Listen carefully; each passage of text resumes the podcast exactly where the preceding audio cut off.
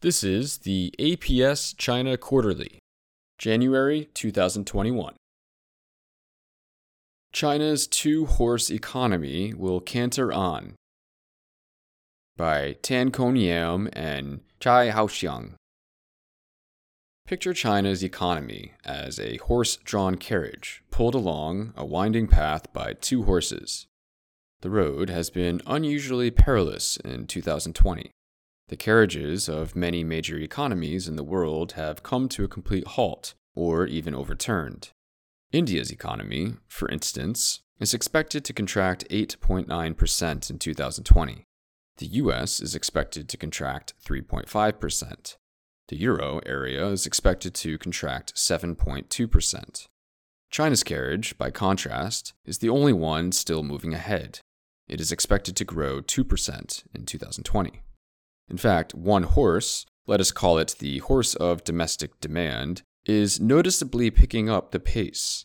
It has picked up the slack from the second prized horse, that of external demand, which is slightly hobbled by the coronavirus and a US initiated trade war.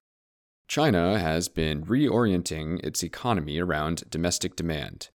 The latest buzzword is, quote, dual circulation, a concept first articulated in May 2020 and expected to become a key priority in the upcoming 2021 to 2025 five year plan. As the current slogan goes, the plan has, quote, domestic circulation as the core, yet with domestic and external circulation reinforcing each other.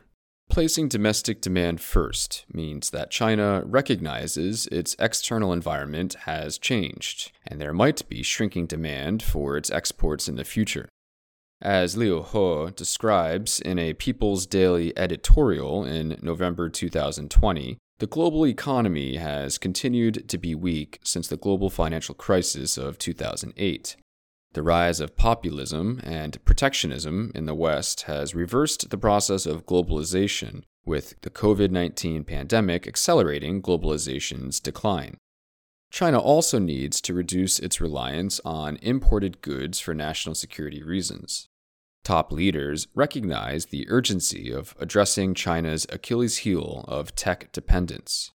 They have been conveying the message in speeches made in September 2020 President Xi Jinping telling scientists of the urgency of accelerating scientific and technological innovation, Vice Premier Han Zheng asking chipmakers and other high tech firms in Wuhan to commercialize new technologies, President of the Chinese Academy of Sciences, Bai Chunli, pledging to develop advanced technologies, especially for key materials dependent on U.S. imports, and Vice Premier Liu He similarly encouraging the city of Mianyang, which contains a large research complex, to intensify its work on core technologies and enhance its capacity for independent innovation.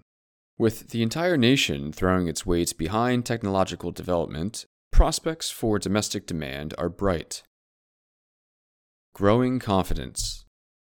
In a sense, dual circulation theory suggests China is increasingly confident of its domestic economy, which has been closing the gap with the US. China retail sales by dollar value was 91% of US retail sales in 2018, up from 36% in 2008 and 14% in 2000. Even in a year like 2020, retail sales continue to be resilient. In October 2020, retail sales are up 4.3% compared to a year ago. Year to date, retail sales are down just 5.9%, with e commerce physical goods retail sales notably up 16%.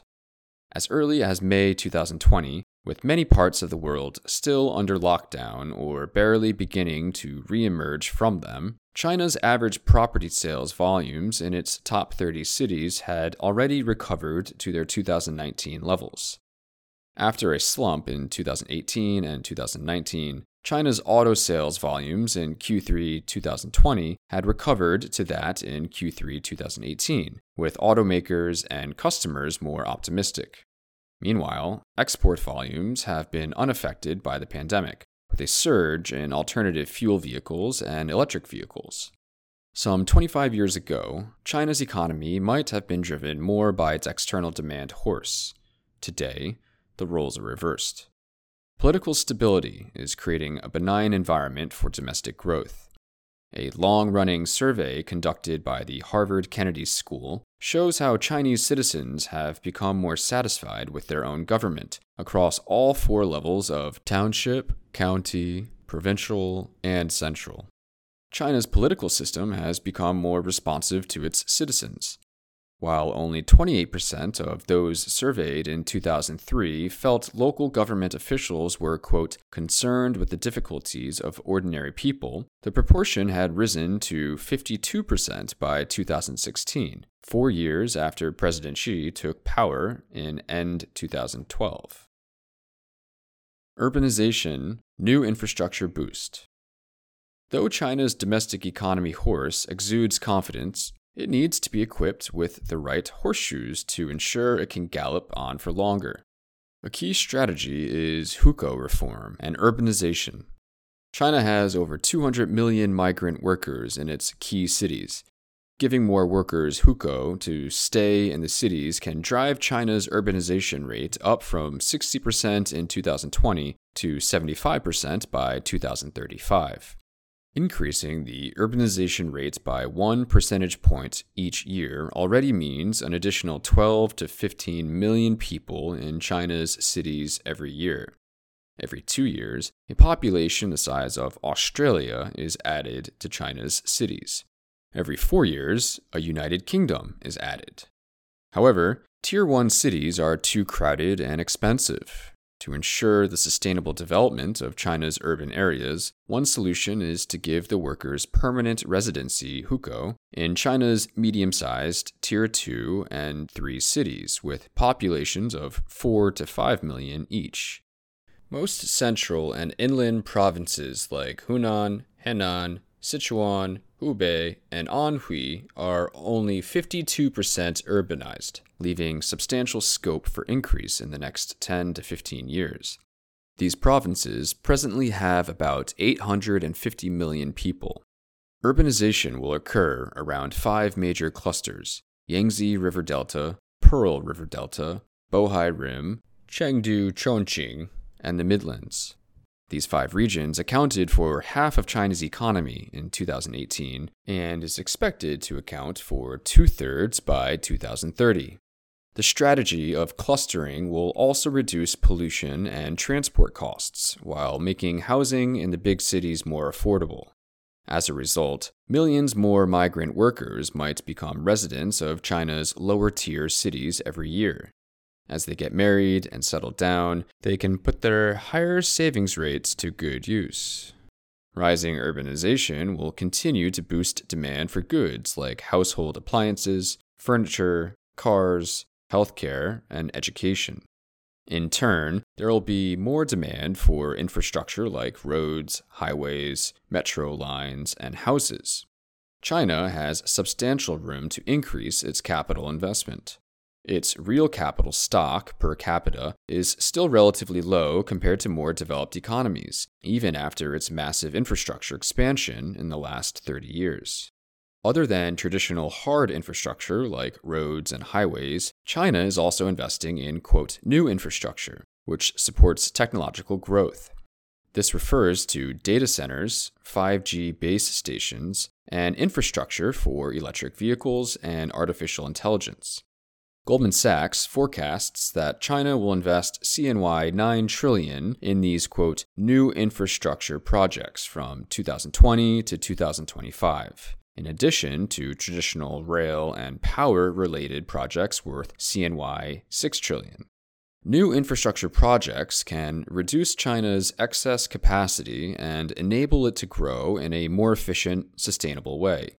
These projects are expected to feature prominently in China's upcoming five year plan and will also drive China's next leg of growth.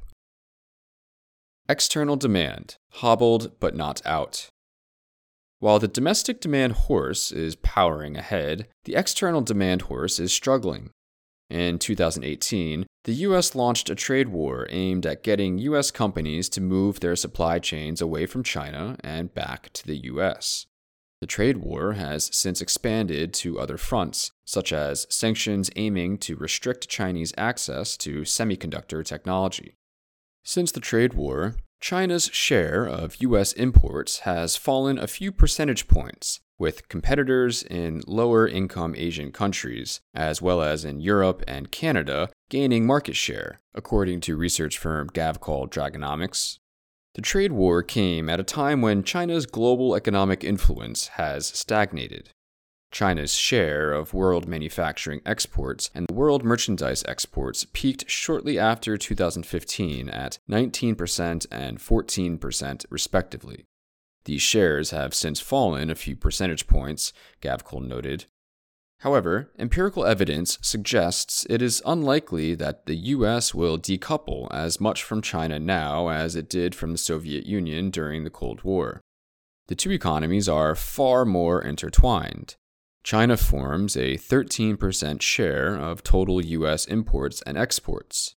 By contrast, the Soviet Union never managed to make up more than 1% of US imports and exports throughout the Cold War. US and Chinese firms now have major investments in each other's markets. US corporate assets in China total more than USD 400 billion as of 2016, while Chinese firms hold about USD 250 billion in the US. Trade is only part of the relationship. General Motors joint ventures SAIC General Motors Sales and SAIC GM Wuling Automobile sold a combined 2 million vehicles in the first nine months of the year, more than the 1.8 million vehicles it sold in the US in the same time period. Similarly, China is still one of the largest markets for chip companies like Qualcomm, Intel, and Texas Instruments. It is also a growing market for semiconductor equipment makers like Applied Materials. These firms will be understandably reluctant to decouple, with their share prices moving in tandem with trade war ructions. Thus, China and the US might not so much be rivals, but Siamese twins. It will be a complicated operation to untangle one from the other. Meanwhile, U.S. foreign direct investment into China has been steady ever since the trade war began in 2018, suggesting that businesses are not decoupling much on the ground. A survey by the US China Business Council on its more than 100 member companies in May and June 2020 found that most say that US China trade tensions have impacted their businesses, mainly through lost sales due to tariffs or uncertainties over supply. Nevertheless, 83% say that China remains a top priority or among the top five priorities in their company strategy. Some 91% say their China operations are profitable, and 87% say they are not planning to move out. Significantly, despite trade and tech war tensions, U.S. foreign direct investments in China increased in 2019. China is also cultivating its own lobby in Washington and Wall Street to balance out the views of the hawks. To remain attractive to foreign investment, China has rapidly removed foreign ownership limits on its financial industries. It has found external champions for investment like JP Morgan's Jamie Dimon, who has spoken of his ambition to have a building with 7,000 employees in China, and Bridgewater Associates' Ray Dalio, who expects the Chinese yuan to benefit from capital inflows. While China's external demand horse is tiring, it is unlikely to come to a complete halt. Vested interests between the two countries run deep. Betting on the right horse. China has been trying to rebalance its economy for years. Its investment driven economy has led to plenty of misallocated capital and resulted in high leverage for state owned and corporate players. This time, COVID 19 and the trade war has given the country a powerful nudge towards a consumption driven economy. China's consumers are coming into their own. In an extraordinary year like 2020, China would not have been able to grow nearly 5% in Q3 2020 without a strong domestic engine. Ultimately, powered by a rising middle class, political stability, infrastructure investment, and urbanization related reforms, China can continue to grow at a moderate pace for many years. Investors should bet on the domestic demand horse, which can pull China ahead of other countries. With the macroeconomic outlook robust, the risks of investing in China can continue to decline. Professor Tan Kong Yam is a founding member and deputy chairman, China, of APS Asset Management. He is also professor of economics at the Nanyang Technological University. He serves as a board member at the Changi Airport Group, 2015 to present. From 1985 to 1988, he was the chief assistant to Dr. Goh Keng Swee, the late Deputy Prime Minister of Singapore, who was invited by Mr. Deng Xiaoping to advise China on economic development strategy. From June 2002 to June 2005, he was a senior economist at the World Bank office in Beijing. In 2004, he was a member of the World Bank Expert Group on the 11th Five Year Plan from 2006 to 2010 for the State Council in China. He served as the chief economist of the Singapore government from 1999 to 2002. Chai Haoxiang joined APS Asset Management in February 2020 as Vice President Investments. He previously worked at Credit Suisse AG and Singapore Press Holdings. He graduated summa cum laude from Dartmouth College in 2009 with a Bachelor of Arts degree. He is a CFA charter holder.